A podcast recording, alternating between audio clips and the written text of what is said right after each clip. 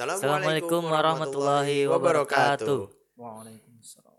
Selamat datang di podcast Kita Kajian bersama kita Umroh episode ke-26. Nah, wah, Udah udah, 20. banyak juga Cai ya. Alhamdulillah udah banyak. Kita bahas apa nih Cai sekarang? Hari ini kita bahas tentang Fatul Makkah Wah, atau Pas banget ya. Ya, sama hari kemerdekaan nih. ya benar. Belum lama kemarin ini kita kan masih ya masih momen-momennya lah kita Ah, merayakan semangat Hari kemerdekaan hari ya. kemerdekaan Indonesia Betul. ya. Hari ini juga udah hadir nih ada guru kita Ustaz Zubair. Zubair ya, Maidani. Oh ya, Cai. Sebenarnya momennya pas juga sih. Hmm. Tahu nggak sih kalau kemerdekaan kita ini jatuhnya tepatnya di bulan Ramadan juga. Dan ternyata iya. Fatul Mekah pun menurut info yang anda baca sih sebenarnya jatuhnya di Ramadan juga nih Cai. Hmm, Jadi, jadi sebenarnya ada korelasi nih. ada korelasi ya. Bisa pas ya. Bisa pas. Kuasa Allah. Iya. Nah, Oke. mungkin gimana? Langsung. Langsung aja ya. Langsung aja ya? kita bahas ya. Oh. Oke. Kepada Ustadz Ya. Fatul Makkah. Baik, bismillahirrahmanirrahim. Assalamualaikum warahmatullahi wabarakatuh. Waalaikumsalam warahmatullahi wabarakatuh. Alhamdulillahirabbil alamin. Hamdan katsiran tayyiban mubarakan fihi kama yuhibbu rabbuna wa yarda. Wa sallallahu ala nabiyyina Muhammad wa ala alihi wa ashabihi wa tabi'in wa man tabi'ahum bi ihsanin ila yaumiddin amma ba'd. Para pendengar kita podcast di mana pun kalian berada, rahimani wa rahimakumullah. Semoga kita semua dalam rahmat dan bimbingan Allah Subhanahu wa taala. Alhamdulillah pada pertemuan episode ke-26 kita akan membahas tentang sebuah momentum yang cukup epik juga yang terjadi di sejarah Islam bahkan dicatat dalam tinta emas para ahli sejarah tentang ditaklukannya kota Mekah Fathu Makkah. Fathu. Secara bahasa itu berasal dari masdar dari fatah yaftahu membuka menaklukkan. Fathu pembukaan maksudnya menaklukkan Mekah. Mungkin sekilas kita akan bertanya-tanya dalam hati kita. Bahkan mungkin yang para pendengar dari kalangan muslimin kok Mekah ditaklukkan? Bukankah itu adalah kota sucinya umat Islam? Kenapa kok ditaklukkan oleh Rasul? Hmm. atau yang baru mendengar ya lebih baik terlambat mendengar daripada tidak tahu sama sekali ya. Ya. karena sangat eh, sedikit malu juga kita kalau ditanya tahu nggak sejarah Fatu Makkah Fatu Makkah saya taunya hanya apa Thanos bola lagi lagi Ah. Thanos ya. tapi ditanya Fatu Makkah nggak tahu baik insya Allah kita akan mengulas secara eh cukup mendetil lah ya tentang eh, peristiwa momentum ditaklukannya kota Mekah oleh Rasulullah dan para sahabatnya. Fathu Mekah ditaklukannya kota Mekah itu menurut sejarah terjadi pada tahun ke-8 dari Hijriah. Dan berakar dari sebuah permasalahan yang terjadi ketika di tahun 6 Hijriah Rasulullah dan para sahabatnya mengadakan sebuah perjanjian damai. Mengadakan sebuah kesepakatan dengan orang-orang musyrikin Quraisy. Dikenal dengan istilah Sulhu Hudaybiyah, perdamaian Hudaybiyah. Dan ini terjadi pada tahun 6 Hijriah, dua tahun sebelum Fathu Mekah terjadi. Jadi akar permasalahannya pada perjanjian Hudaybiyah. Di mana di antara poin yang dituliskan oleh Rasul dan kaum musyrikin di perjanjian tersebut adanya gencatan senjata selama lebih kurang 10 tahun. Jadi kaum muslimin tidak boleh menyerang orang-orang musyrik, begitupun sebaliknya orang musyrikin tidak boleh mengganggu, menyerang orang-orang muslimin. Bahkan juga disebutkan jika ada eh, dari kaum muslimin yang hijrah dari Mekah ke Madinah harus dikembalikan ke, ke Mekah. Jadi secara umum perjanjian tersebut kesannya sedikit merugikan kaum muslimin. Ya. Ada poin-poin yang mungkin menurut eh, pendapat sebagian orang ini merugikan kaum muslimin. Tapi secara keseluruhan isi perjanjian ini menguntungkan kedua belah pihak khususnya kaum muslimin. Karena tidak mungkin lagi ada peperangan selama tempo tertentu 10 tahun lebih kurang. Nah, ini perjanjian Hudaybiyah pada tahun 6 Hijriah.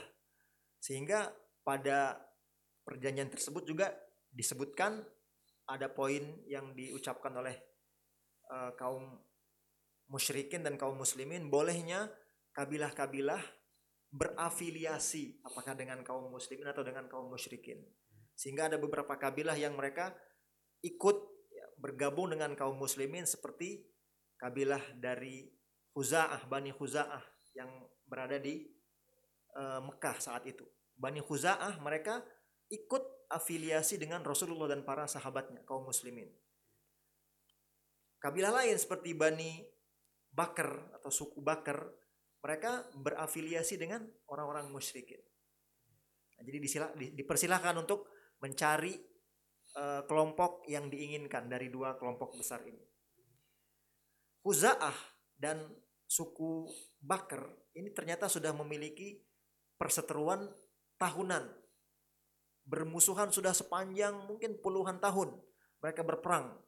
Dengan adanya afiliasi ini mereka secara tidak langsung ada celah untuk berdamai. Karena kan mereka diapit oleh dua kelompok besar. Nah, ternyata kecurangan terjadi dari pihak musyrikin dalam poin perjanjian Hudaybiyah yang telah mereka sepakati. Yang di mana pada suatu malam orang-orang dari suku Bakar yang berada di Mekah ini melakukan persekusi, tidak hanya persekusi tapi pembunuhan, pengancaman fisik bahkan banyak sekali korban yang berjatuhan dari pihak Bani Khuza'ah yang terafiliasi dengan kaum muslimin yang mereka tinggal di Mekah. Jadi saat itu kan Rasulullah dan para sahabatnya tinggal di Madinah sudah melakukan hijrah. Otomatis Mekah dikuasai oleh orang-orang musyrikin, kafir Quraisy. Nah, Bani Khuza'ah atau suku Khuza'ah berada di Mekah juga saat itu. Nah, afiliasi mereka di Madinah kaum muslimin sehingga orang-orang yang sudah melakukan perjanjian yang namanya orang musyrik tidak disebut orang musyrik jika mereka tidak melanggar perjanjian. Perjanjian. Secara eksplisit ya orang-orang Bakar, suku Bakar melakukan pembunuhan terhadap Bani Huza'ah dan disupport oleh orang-orang musyrikin Quraisy.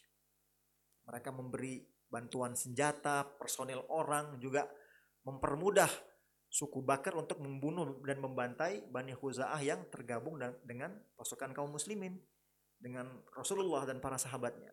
Nah, inilah akar permasalahan terjadinya Fathu Makkah. Jadi bukan bukan karena tidak ada sebab tertentu sehingga terjadi yang dikenal dengan dalam sejarah Fathu Makkah, tapi karena lagi-lagi ketidakjujuran, pengkhianatan yang dilakukan oleh orang-orang kafir Quraisy yang sudah tertulis dalam eh, perjanjian Hudaybiyah sehingga mereka melanggar isi perdamaian yang telah mereka lakukan dengan kaum muslimin. Nah, sebab inilah yang merembet hingga akhirnya ketika ya, orang-orang kafir Quraisy apa gembong-gembong mereka dari kalangan Abu Sufyan ya, dan lain-lain mereka sadar bahwa apa yang mereka lakukan ini sejatinya bukanlah sesuatu yang benar karena mereka sudah berjanji dalam perjanjian Hudaybiyah hingga akhirnya orang-orang musyrik ini cemas dan mereka mengutus Abu Sufyan untuk pergi ke Madinah melobi Rasulullah tolong dong wahai Abu Sufyan datangi Rasulullah bilang kita eh, apa kita kita bikin lagi perja- perdamaian baru Oh, perjanjian baru ya. perjanjian baru lagi kita bikin karena kita sudah mel- Pelanggar. ya. mela- melanggar perjanjian Hudaybiyah yang telah kita tentukan. Akhirnya berangkatlah Abu Sufyan dari Mekah menuju Madinah. Setibanya di Madinah dalam berbagai versi disebutkan Rasulullah ada yang mengatakan bahwa Rasulullah tidak mau menjumpai Abu Sufyan karena Rasulullah dan para sahabat sudah tahu kejadian yang menimpa oleh Bani Khuza'ah yang terafiliasi dengan kaum muslimin. Hingga akhirnya Abu Sufyan telah merengek dan dengan segala cara dia bernegosiasi dengan Rasul tapi Rasulullah tidak mau menjumpai dia. Dalam riwayat disebutkan Rasulullah menjumpai tapi Rasulullah tidak berkata sepatah kata pun. Dia nggak Rasulullah no comment, nggak ada memberikan sebuah statement kepada Abu Sufyan. Melihat ini dia ganda gu- gundah gulana Abu Sufyan. Akhirnya dia pun men- menghampiri sahabat senior yaitu Abu Bakar As-Siddiq. Pun sama Abu Bakar As-Siddiq mengacuhkan Sufyan, Abu Sufyan dengan berbagai upaya dan usaha yang ingin dia sampaikan. Datanglah Abu Sufyan ke Umar. untuk mendamaikan antara dirinya dengan Rasulullah. Umar juga lagi-lagi menolak. Datang lagi ke Ali bin Abi Thalib, lagi-lagi Ali bin Abi Thalib menolak. Hingga akhirnya Abu Sufyan datang ke anaknya, Ummu Habibah, istri Rasulullah Shallallahu Alaihi Wasallam. Masya Allah, bayangkan ya, ini gembong kafir Quraisy, Hmm. anaknya nikah sama orang yang paling mulia sedunia, Rasulullah Shallallahu Alaihi Wasallam. Ummu Habibah radhiyallahu anha, ya, ibunda kaum muslimin.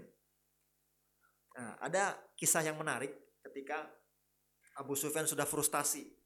Dia menghampiri Abu Bakar ditolak, menghampiri Umar juga ditolak, menghampiri Ali juga ditolak. Maksudnya mereka enggan untuk menjadi orang ketiga. Dia akhirnya datang ke Ummu Habibah, anaknya Abu Sufyan. Begitu dia masuk ke rumahnya Ummu Habibah, yang tadinya ada tikar Hmm. di rumah, Ummu Habibah langsung buru-buru dia lipat itu tikar. Kaget Abu Sufyan. Maksud kamu apa? Melipat tikar ini apakah tikar ini buruk sehingga aku nggak pantas untuk duduk di sini? Atau karena aku adalah seorang kafir, ya kan, yang Hmm. memiliki ketentuan tertentu sehingga kamu melakukan hal yang seperti ini. Hingga akhirnya singkat cerita Ummu Habibah mengatakan bahwa itu adalah tikarnya Rasulullah. Tikar itu sudah buruk, udah udah sangat sederhana dan sangat mungkin tikar di studio kita ini masih jauh lebih bagus ya. Hmm. Nah, tikar yang dimiliki oleh Rasulullah di rumahnya Ummu Habibah sangat sederhana dan itu dilipat oleh Ummu Habibah dan dia berkata kepada ayahandanya Abu Sufyan, Hmm. itu milik Rasulullah dan aku tidak ridho orang lain duduk di atasnya. Masya Masya. Allah. Nah, singkat cerita, Ummu Habibah lagi-lagi menolak negosiasi ayahnya untuk mendamaikan antara dirinya dengan Rasulullah Shallallahu Alaihi Wasallam. Baik. Setelah Abu Sufyan mengalami kebuntuan untuk bernegosiasi, akhirnya dia pun kembali. Disebutkan dalam riwayat pula, ketika dia ingin kembali, dia bertemu dengan Abbas. Siapa itu Abbas? Pamannya Pamannya Nabi. Rasul, ya, ayahnya Ali. Hmm. Eh, bukan ya. Ayahnya Abdullah Abdullah. bin Abbas ya kan. Hmm. Abdullah kan eh, sama kedudukannya seperti Ali ya. Ya. Nah, Abbas ternyata sudah mengikrarkan dirinya masuk Islam sebelum terjadinya Fathu Makkah. Hmm. Nah, beliau juga ring satunya eh, musyrikin Quraisy. Mereka pentolannya lah ya, masih ring satunya Rasulullah. Abbas lebih terdahulu masuk Islam. Dan dia memberikan sugesti kepada eh, Abu Sufyan. Udah kamu masuk Islam aja. Apalagi yang kamu tunggu karena Rasulullah sudah mengetahui apa yang kalian lakukan terhadap Bani Huza'ah. Dia akan membawa pasukan yang sangat besar, bersenjata yang sangat lengkap dan akan menyerang dan akan menaklukkan Mekah. Udah kamu masuk Islam saja. Saat itu Abu Sufyan belum kokoh untuk masuk Islam. Akhirnya dia pun melewati itu. Disebutkan dalam uh, sebuah riwayat. Baik. Setibanya Abu Sufyan eh, di Mekah, ya, dia pun cemas dan sangat ketakutan melihat betapa persiapan yang sangat matang yang dimiliki oleh kaum muslimin saat itu. Tetapi Rasulullah Shallallahu Alaihi Wasallam menginginkan dan beliau berdoa kepada Allah agar orang-orang musyrikin ini tidak mengetahui dan tidak mendengar kabar tentang akan ditaklukkannya Mekah oleh Rasulullah dan para sahabat. Rasulullah berdoa kepada Allah agar jangan sampai informasi ini didengar oleh mereka. Namun qadarullah ma syafa'al ada seorang sahabat beliau yang bernama siapa? Bahwa salah satu veteran perang di perang Badar kalau Iya salah. benar. Ya, Masya lupa Allah ya. namanya. Wawasan keislamannya bagus ya. Nama siapa? Ana Restu.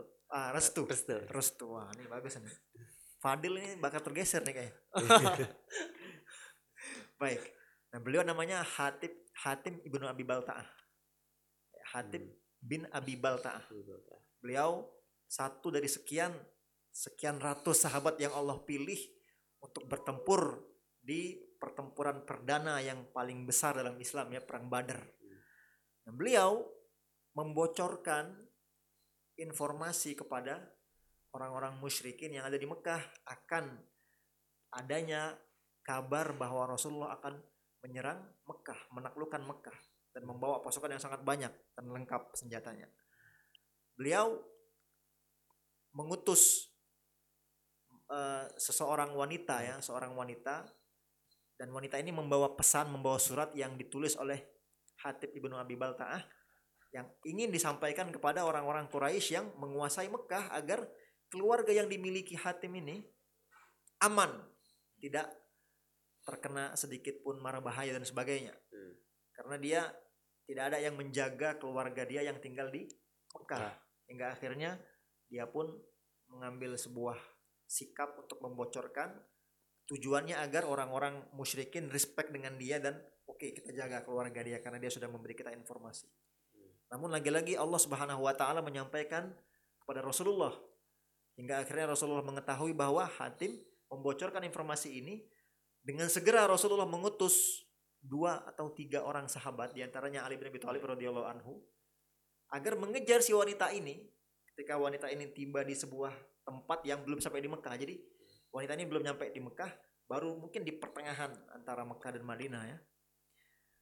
Nah, begitu dia sampai Ali bin Abi Thalib juga mengejar dengan cepat dan dia geledah wanita ini. Ditanya sama Ali bin Abi Thalib keluarkan surat yang ditulis oleh Hatib bin Abi Balta. Oh aku nggak membawa apa pun. Dia berbohong berdusta dan enggan untuk menjawab. Hingga akhirnya Ali mengancam. Keluarkan atau kami akan telanjangi kamu katanya kami akan lucuti pakaianmu kata Ali dengan penuh ketegasan. Karena ini informasi yang harus dirahasiakan. Melihat kesungguhan Ali dalam mengancam si wanita ini mengancam dirinya akhirnya dia pun membuka atau memberikan surat yang diberikan Hatib melalui ikatan rambutnya rambutan. Ya, dia kasih ke Ali. Nah, mendengar sahabat yang membocorkan ini sampai kepada Rasulullah, Rasulullah memanggil Hatib. Ya. Sebelum Rasulullah eh, bertanya, Umar bin Umar ibn Umar bin Bin Khattab ya. Umar ibn Khattab radhiyallahu anhu karena semangatnya terhadap Islam yang sangat luar biasa.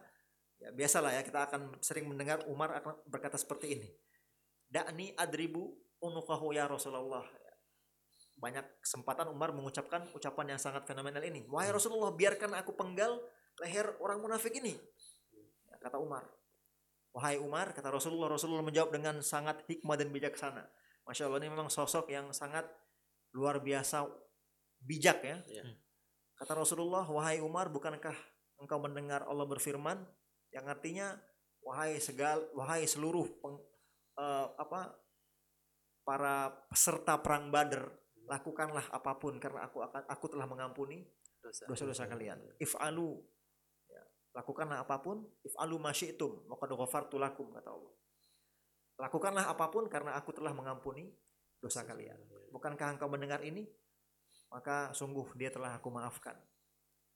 Mendengar Rasulullah mengatakan ini, Umar langsung menangis dan dia dia menyesal dengan ucapan yang dia sampaikan kepada Rasulullah. Nah, setelah Rasulullah bertanya kenapa tujuan kamu ini, eh, si Hatib menjawab seperti yang tadi kita sebutkan karena dia tidak memiliki orang lain yang bisa menjaga keluarga dia yang ada di Mekah hingga akhirnya dia melakukan sebuah tindakan yang sangat merugikan kaum muslimin. Tapi lagi-lagi itu belum bocor kepada orang musyrik. Baik. Pada hari H, ya, jadi tadi seperti yang disebutkan oleh Mas Restu ya, benar ya, Fathu Makkah disebutkan dalam riwayat itu terjadi di bulan Ramadan. Dan banyak sekali kita lihat para sahabat berperang, bertempur di saat-saat bulan Ramadan. Betapa, mereka punya punya semangat yang luar biasa. Ya, orang puasa kan Orang puasa. identik lemas, Lemas, ya kan? banyak yang terkapar di masjid kalau sekarang ya kan iya. siang itu waduh masjid tuh penuh, Penuh. tidur semua Ini semua. ya kan? Mereka berdalih tidurnya orang puasa adalah ibadah. Waduh. Aduh, hadisnya pertanyakan juga Ustaz. dipertanyakan. kayaknya udah pernah kita bahas Iya, udah pernah kita pernah bahas. kita bahas. baik nah ini kita bandingkan dengan para sahabat. Mereka sering sekali melalui bulan puasa dengan perang-perang besar yang dicatat sejarah Islam. Baik kemudian Rasulullah Shallallahu Alaihi Wasallam pun memaafkan Hatib bin Abi Baltaah radhiyallahu anhu. Hingga akhirnya ya Rasulullah eh, fokus kepada persiapan eh, para sahabat untuk mendatangi Mekah di hari yang sudah Rasulullah tentukan. Tentukan. Kemudian eh, para pendengar kita podcast rahimani wa rahimakumullah di mana pun anda berada. Setelah Rasulullah Shallallahu Alaihi Wasallam me- mempersiapkan pasukan yang sangat besar bahkan di, disebutkan itu 10.000 pasukan dan ini dampak dari eh, keuntungan yang sangat besar dalam perjanjian Hudaybiyah. Ya, ketika perjanjian Hudaybiyah itu jumlah kaum muslimin sekitar 1.300 orang eh, nominal mereka. Hmm. Perang Ahzab itu sekitar 3.000 orang. Ya sudah kita bahas ya. Perang Ahzab itu perang Hondak pada Hmm. Perang pertemuan podcast yang lalu. Mungkin para pendengar kalau mau mengetahui apa itu perang Hondak dan bagaimana silakan merujuk ke episode Sebelumnya. sebelumnya. sebelumnya. Nah, pada saat Fathu Makkah, berapa jumlah kaum muslimin? Dalam tempo sekitar setahun lebih lebih kurang dua tahun lah ya. Iya. Perang Hudaybiyah 1300. Ketika Fathu Makkah, jumlah kaum muslimin 10.000. 10.000. Berarti ada kenaikan jumlah yang sangat signifikan. Dan ini keuntungan dari perjanjian Hudaybiyah, sulh Hudaybiyah. ya. Dan Rasulullah Shallallahu Alaihi Wasallam ya, menyuruh seluruh para sahabatnya dan semua dari kalangan muhajirin dan ansor bersemangat dan berapi-api untuk berangkat ke Mekah untuk menaklukkan Mekah yang saat itu dikuasai oleh orang-orang musyrikin Quraisy. Ya. Kemudian Rasulullah Shallallahu Alaihi Wasallam pergilah ya bersama para sahabat dan 10.000 pasukan. Bahkan Abu Sufyan terkaget-kaget ya, ketika Rasulullah sudah tiba di sebuah daerah yang belum sampai Mekah. Jadi lagi-lagi Abbas ya pamannya Rasul ya, menyuruh untuk Abu Sufyan mendatangi Rasul. Ya, kamu segera samperin Rasul. Kalau enggak kamu bakalan dipenggal Rasul. Dia membawa pasukan yang sangat besar. Ini orang-orang musyrik di Mekah ketika Rasulullah sudah mau tiba, mereka kekhawatiran semakin menjadi jadi. Hmm. Yang kita lihat beringas, mereka sangat kejam, kasar, mendadak, ketakutan semuanya karena memang perjanjian Hudaybiyah ini yang sangat sakral. ya. Hmm. Mereka ketakutan dan Abu Sufyan akhirnya kalah dengan bujukan yang diucapkan oleh Al Abbas. Akhirnya mereka pun pergi mendatangi Rasul Shallallahu Alaihi Wasallam. Disebutkan dalam riwayat ada beberapa pentolan kafir Quraisy, para pemimpin kafir Quraisy yang masuk Islam sebelum Rasulullah tiba di Mekah. Di antaranya juga Umaymah, Umamah. Ini juga anaknya pentolan kafir Quraisy. Alhamdulillah kita lihat betapa dakwah Rasulullah itu sangat damai, sangat wise, sangat bijaksana. Hmm. Orang-orang yang dahulu menzolimi beliau, membunuh sahabatnya, ya, membunuh Hamzah, Hmm. pamannya juga, itu semuanya Rasulullah maafkan. Para pemimpin-pemimpin kafir Quraisy. Akhirnya mereka bersaksi di hadapan Rasulullah masuk Islam. Dan Rasulullah memberikan kepemimpinan yang sama ketika mereka masuk Islam. Jadi Rasulullah tidak menghinakan para pemimpin kufar ini, para pemimpin kafir ini. Justru Rasulullah memberikan eh, syafaat. Syafaat itu kalau kita Indone- bahasa Indonesia kan pengampunan. Aman. Jadi nanti ketika Rasulullah masuk Mekah, Rasulullah berkata kepada seluruh orang-orang yang musyrikin di Mekah, siapa yang masuk Masjidil Haram dia aman. Siapa yang masuk rumah Abu Sufyan, dia aman. Siapa yang masuk rumah dan menutup pintu dan jendelanya rapat-rapat, dia aman. Dan Rasulullah melarang para sahabatnya untuk membunuh anak-anak, membunuh wanita, Wanita. membunuh orang tua, siapa pun.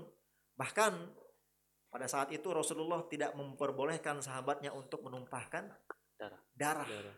ketika sampainya di Mekah. Meskipun penaklukan Mekah, tapi itulah perang terdamai ya, yang dicatat dalam sejarah. Di antara perang terdamai yang tidak ada darah tertumpah kecuali untuk 10 orang nanti akan kita bacakan. Siapa saja nama-nama 10 orang yang Rasulullah perintahkan untuk dipenggal. Ya. Nah, ketika Rasulullah sudah masuk dengan para sahabatnya, jadi sebelum Rasulullah masuk itu Rasulullah membagi dua pasukan kaum muslimin di sayap kiri dipimpin oleh Khalid bin Walid ya dan beliau memasuki dari dari dar- dataran rendah Mekah. Satu lagi dipimpin oleh Zubair. Zubair bin Awam. Ya. Dan ini memasuki dari dataran tinggi Mekah. Dua sayap ini sekaligus dua komando perang yang Rasulullah bawa. Ketika Rasulullah dan para sahabatnya masuk, mendadak itu orang-orang musyrikin, udah mati kutu, nggak bisa ngapa-ngapain. Iya. Wah, ini Muhammad bawa pasukan kita nggak siap. Meskipun kita siap, kita kalah jumlah. Kalah jumlah. Bahkan Abu Sufyan terkaget-kaget. Ini kabilah siapa ini kok? Jadi dia melewati ketika Abbas membawa dia menghadap Rasul sekaligus melihat pasukan yang dimiliki Rasulullah. Hmm. Ya, Abu Sufyan melihat ini kabilah mana ini? Kok aku belum pernah melihat sebelumnya? Ternyata gabung sama Muhammad. Ini pasukan siapa ini? Kaget-kaget. Ini suku Iya. mana? Ini suku mana? Hingga akhirnya dia melihat, wah ini pasukannya kok gagah, gagah, besar-besar. Kata Abbas, mereka adalah kaum muhajirin dan ansor. Jadi masya Allah ya, betapa antusiasnya kaum muslimin ingin meng- me- mengambil kembali Mekah yang dahulu mereka terusir darinya, kampungnya kaum muhajirin, ya kan Mekah. Kemudian ketika Rasulullah dan para sahabatnya masuk, ya Rasulullah melarang untuk membunuh dan sebagainya.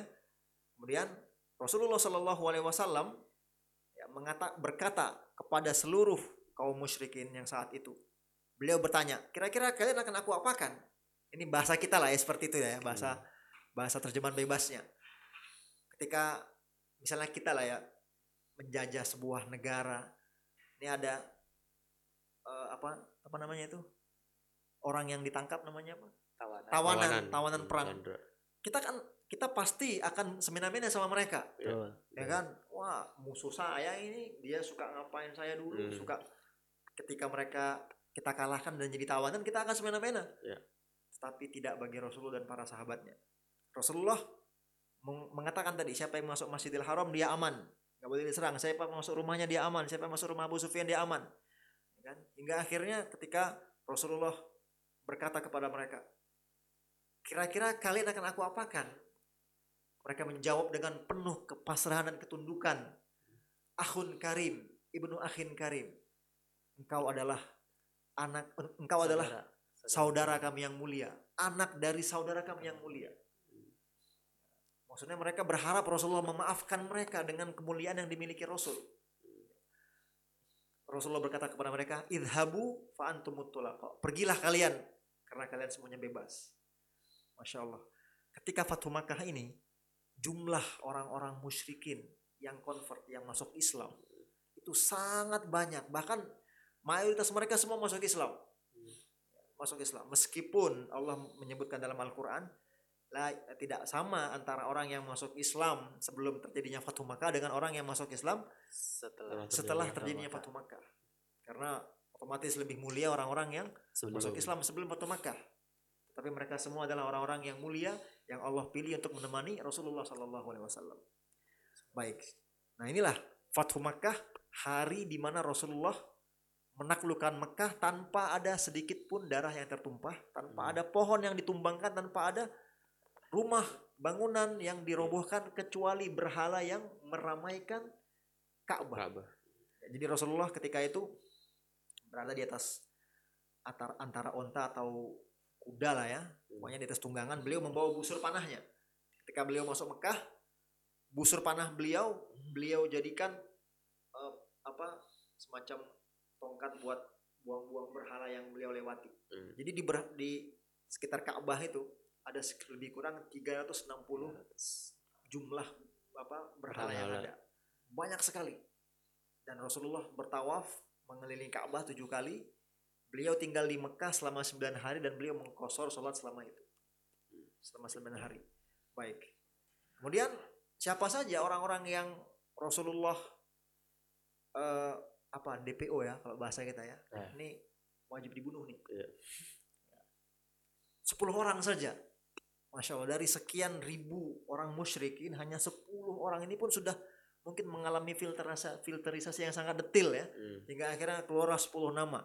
Dan saya bacakan nama-namanya ya, yang eh, nama-nama 10 orang yang dijatuhi hukuman mati oleh Rasulullah. Yang pertama Ikrimah bin Abu Jahal. Ya, jelaslah dia anak pentolan ya. Hmm. Dan dia pun pentolan juga. Bahkan dia komandan pasukan musyrikin ketika eh, bertempur dengan pasukan kaum muslimin. Ikrimah diberikan hukuman mati oleh Rasulullah, tapi dia kabur. Dia kabur ke Yaman, takut. Akhirnya istrinya minta suaka kepada Rasulullah agar eh, si suaminya ini si Ikrimah ini dimaafkan. Ya, bukanlah Rasulullah jika dia tidak memaafkan. Ya. Dengan dosa dan kesalahan yang dilakukan Ikrimah, masya Allah. Hmm. Dulu membunuh kaum muslimin hingga akhirnya Ikrimah apakah dia masuk Islam? Hmm. Hah? Ikrimah masuk Islam nggak? Iya, dia masuk, Masuk. Islam. Jadi Ikrimah dan istrinya masuk Islam. Masya Allah. Jadi dulunya musuh, kemudian di satu posisi dengan para sahabat yang lain. Ini Ikrimah. Berarti Ikrimah nggak dibunuh. Tapi nama dia keluar di antara 10 nama yang DPO akan dibunuh. DPO ya. Iya. Karena apa namanya? Ya, wajib dibunuh. Yang kedua namanya Abdullah bin Khattal. Abdullah ibnu Khattal ya. Nah, ini beliau memiliki dosa yang sangat parah ya. Dan dia akhirnya dibunuh oleh singkat cerita dia dibunuh oleh sahabat yang lain Eh, yang membunuhnya adalah Said bin Haris al-Makhzumi dan Abu Barzah al-Aslami. Dia memiliki dosa selain dia murtad ya ketika enggan membayar zakat, juga dia membunuh budaknya yang muslim. Akhirnya sudah banyak dosa yang dia lakukan, ya Rasulullah mengeluarkan dia untuk dibunuh. Yang ketiga Wahash ibnu Harb, mungkin namanya nggak asing ya. Siapa ini Wahash? Budaknya Hindun Oh ya. yang membunuh Hamzah. Hamzah. Ya kan Hamzah ini dibunuh ditombak oleh Wahash. Wahash. Hingga akhirnya Rasulullah sangat sedih, luar biasa sedih. Hindun itu majikannya Wahsy. Hmm. Apakah Wahsy dibunuh? Tidak. Tidak. Tidak. Dia akhirnya kabur ya ketika nama dia keluar sebagai orang yang wajib dibunuh, dia kabur. Ya. Dia kabur ke Taif. Akhirnya dia kembali juga. Ya, dia kembali ketika Rasulullah mengampuni dia. Dan akhirnya dia masuk Islam dan Islamnya pun bagus dan dia menjadi orang yang ingin menebus dosa yang dahulu dia lakukan ketika membunuh Hamzah. Hmm. Siapa yang dia bunuh? Pamannya Rasul. Enggak. Oh yang eh, balasan, balasan dari deh. atas dosa yang dia lakukan, dia membunuh tokoh kafir dari Romawi, Romawi. ya, komandan perang Romawi. Ya, ini Wahsy. Tetapi Rasulullah tetap meskipun beliau memaafkan Wahsy dengan dengan pemaafan yang ikhlas ya. Hmm. Tapi Rasulullah tidak mau menatap wajah. Wahsy. Selama hidupnya Rasul dia nggak pernah menatap wajahnya. Wahsy. Dan Wahsy tidak merasa keberatan dengan itu dan dia wajar dan dia mewajarkan itu karena ini memang sebuah dosa yang sangat Besar. besar. Besar. Tapi masya Allah kita lihat ya, pembunuhnya Hamzah tidak masuk ke neraka. Hamzahnya tidak di neraka juga, surga. Surga. Unik ya kan? Masya Allah, mati syahid. Dan yang membunuh Hamzah pun, masya Allah, sahabat Sahabat. Wahsy, ya, radhiyallahu anhu. Yang keempat Mikyas bin Sababah. Ya. Yang, keempat dan dia dibunuh oleh Numailah bin Abdullah. Yang kelima Habbar bin Al Aswad.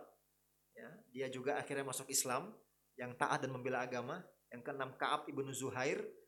Dia seorang penyair. Syair-syairnya dahulu ketika masih kafir suka mengejek dan menghina Rasul. Hingga akhirnya dia mengucapkan sebuah syair yang sangat celaka dan binasalah kalau seumpamanya dia tidak diampuni. Akhirnya Rasulullah pun menga- mengampuni dia dan dia masuk Islam. Ya. Yang ketujuh Abdullah bin Sa'ad ibnu Abu Sarh. Ya. Ini juga dia masuk Islam dan dimaafkan karena jaminan oleh seorang sahabat yang lain yaitu sahabat Utsman ibnu Affan ini saudara sepersusuannya Utsman bin Affan. Utsman masang badan di hadapan Rasul untuk memberikan uh, suaka kepada orang ini. Akhirnya dia pun masuk Islam. Sofwan bin Umayyah. Nah, ini anaknya pentolan ya. Umayyah bin Khalaf itu Abu Jahal, Abu Jahal. ya kan? Majikannya Bilal bin Rabah. Nah, dia pergi ke Yaman, kabur ketika Fatuh Makkah. Lagi-lagi dia ada yang meminta Ros kepada Rasulullah amnesti, suaka dan Rasulullah memberikan dia dan akhirnya dia pun masuk Islam. Masya Allah ya, anak Allah. Abu Jahal Anak Abu masuk Jahal Islam. Masuk Islam. Sofwan ya. Sofwan pun dahulu uh, permusuhan terhadap Islam sangat luar biasa. Benci dan kejamnya. Nah yang kesembilan Hindun. Hindun budaknya Wahsy yang memakan jantungnya Hamzah. Hamzah. Ini kalau kita lihat luar biasa bencinya dia terhadap bila, eh, terhadap, Hamzah. hingga akhirnya Hindun masuk Islam. Masuk Islam. Masya Allah Hindun masuk Islam ya. Yang ke-10 Huwairis ibnu Nukaiz. Ya. Dan dia dibunuh oleh Ali bin Abi Thalib radhiyallahu anhu. Nah, ini 10 nama orang-orang yang tidak Rasulullah maafkan. Sebagiannya ada yang masuk Islam dan baik Islamnya, sebagian lagi dibunuh oleh sahabat yang lain berdasarkan rekomendasi dari Rasulullah Shallallahu alaihi wasallam. Baik, singkatnya Fathu Mekah adalah sejarah yang sangat besar yang dimiliki oleh kaum muslimin ketika saat itu Mekah yang menjadi kampungnya Rasul dan para sahabat yang lain, mereka dengan kerelaan hati meninggalkan Mekah untuk tujuan ini Fathu Mekah. Karena memang kalau dipaksakan tinggal di Mekah, ya mereka tidak akan memiliki jumlah yang banyak, Banyak. pengikut yang besar, dan Rasulullah tidak akan leluasa melakukan praktek-praktek keagamaan bersama para sahabat. Kita ngalah, kita mundur satu langkah untuk melompat puluhan langkah. Jadi inilah Fatu Makkah yang kita hari ini sampaikan. Semoga menambah motivasi kita untuk semangat membela Islam, semangat membela ajaran Allah dan semangat dengan dan dan merasa bangga dengan identitas keislaman kita. Dan kita lihat bagaimana para sahabat yang begitu antusias berangkat ya, bersama-sama untuk menaklukkan Mekah berdasarkan perintah yang Rasulullah sampaikan. Baik, mungkin ini Ya, silakan kalau ada yang mau ditambahi. Masya Allah ya. Oh, Lumayan menarik nih ceritanya. iya Jujur betul betul. belum pernah dengar selengkap ini tuh. Benar benar. Iya. Sama, saya juga masih ya sepintas-sepintas aja. Iya, itu juga benar. yang dibaca aja gitu. Dan alhamdulillah Cai, sebenarnya ada pelajaran yang berharga juga yang Rasulullah ajarkan pada kita Pak, Iya. pas peristiwa Fatul Makkah itu. Hmm. Para ulama bilang ini adalah bentuk pemaafan yang paling sempurna. Masya Allah, betul. Jadi eh apa namanya saya em, Rasulullah itu mampu memaafkan di saat sebenarnya Rasulullah mampu membalas gitu. Iya, benar. Dan itu masa Allah banget sih. Jadi ya bisa jadi pelajaran lah buat kita ya. Dan patut dicontoh juga ya untuk kita. Betul betul Gim- ya kita yang kita tahu cai Hmm. gimana kafir Quraisy menentang dakwah Rasulullah, gimana jahatnya mereka pada Rasulullah. Hmm. Tapi dalam kesempatan itu ya masa Allah ya. Dia bisa Rasulullah- memaafkan. iya betul betul masih bisa memaafkan dan juga kalau tidak ada peristiwa Fatul Makkah ini coba bayangin cai kita nih yang se- selama ini nih Hmm. kita sholat madep mana cai? Madu ke kiblat. Madep kiblat. Kiblatnya di mana? Di Mekah. Mekah di Ka'bah ya? Ya, di Ka'bah. nah di Ka'bah itu banyak nih banyak banget nih berhala-berhala. Coba kalau nggak ada peristiwa Fatul Makkah berhala-berhala yang ada di Ka'bah itu kan banyak banget nih. Masih musyrik berarti sekarang ya. Jadi ya kita menghad- menghadap kota suci, tapi tempat kota suci itu masih banyak berhala-berhala yang Hmm. justru malah membuat orang-orang jadi musyrik gitu ya. Iya, benar. Insya Allah ya. Masya Allah. Masya Allah. Peristiwa Fatul Makkah ini emang benar-benar nih. Sama Iya. kayak kita ya. Iya, benar. Sama kayak Indonesia nih yang merdeka jadi kita bebas segala macam nih Iya. sekarang Cai. Baikan kebaikannya banyak gitu. Banyak alhamdulillah. Ada mau ada pertanyaan kan itu kira-kira? Kayak lengkap banget sih tadi. Kalau kalau Cai, kalau kalau cerita sejarah gini kayak nggak usah ada nggak usah ada pertanyaan ya, udah cukup jelas semuanya. iya betul betul. Oke. Kalau Ya, gitu ya waktu juga sudah mepet ya. ya betul Um, betul udah. Oke, mari kita tutup eh, podcast kita kajian ini. Assalamualaikum Warahmatullahi wabarakatuh.